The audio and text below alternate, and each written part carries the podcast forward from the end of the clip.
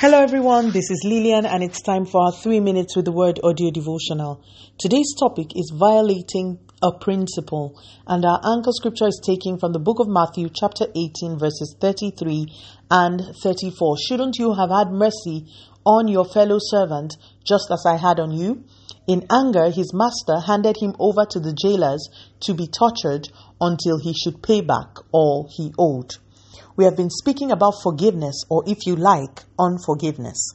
You remember that our scripture is taken from a story Jesus told in response to a question on forgiveness. Please, I encourage you to read again with the help of the Holy Spirit Matthew chapter 18. Today's anchor scripture raises something very important.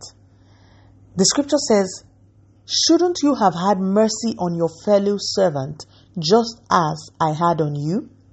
Remember that the Bible in Genesis 8:22 says that as long as the earth remains, seed time and harvest will not cease. Also, in Matthew 5 and verse 7, the Bible says, Blessed are the merciful, for they shall obtain mercy. So, mercy is a seed. Those who sow mercy should reap mercy. And God, through Jesus, sowed mercy. So when you refuse to show mercy to your fellow believer who has hurt you by forgiving them, you are violating the principle of seed time and harvest.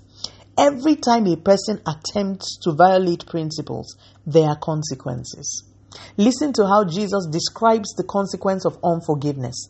In the story, the master handed the unforgiving servant to tormentors or jailers to torture him on, until he pays all he owes every time we refuse to forgive.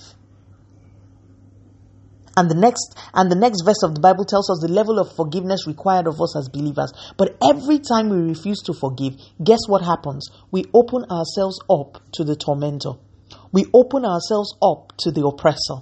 We leave a large open door for the enemy to walk in majestically. And trust me, the enemy loves an open door.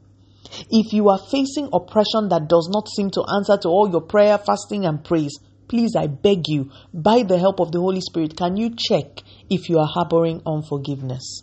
Sometimes we may think that we have forgiven, but we really haven't.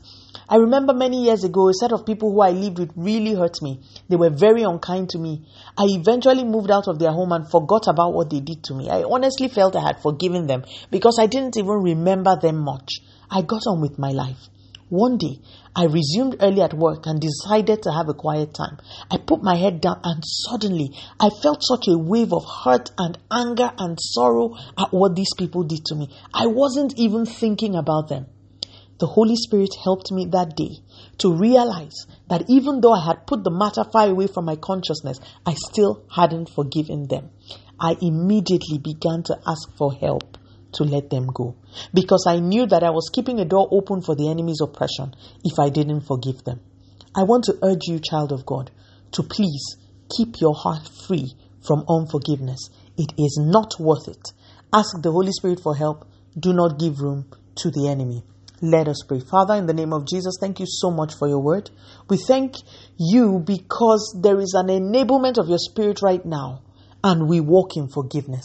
Continue to take all the glory, Almighty God. In Jesus' mighty name, we have prayed. Speak to you again soon. If you were blessed, please drop me a line on audiodevotional at yahoo.com or on our website at www.3minutesaudiodevotional.com. You could also follow us on Facebook, Instagram, YouTube, and Twitter at 3 Minutes Audio Devotional. Remember, wrapped up in God's Word is all you need for your change to come. Love you and bye.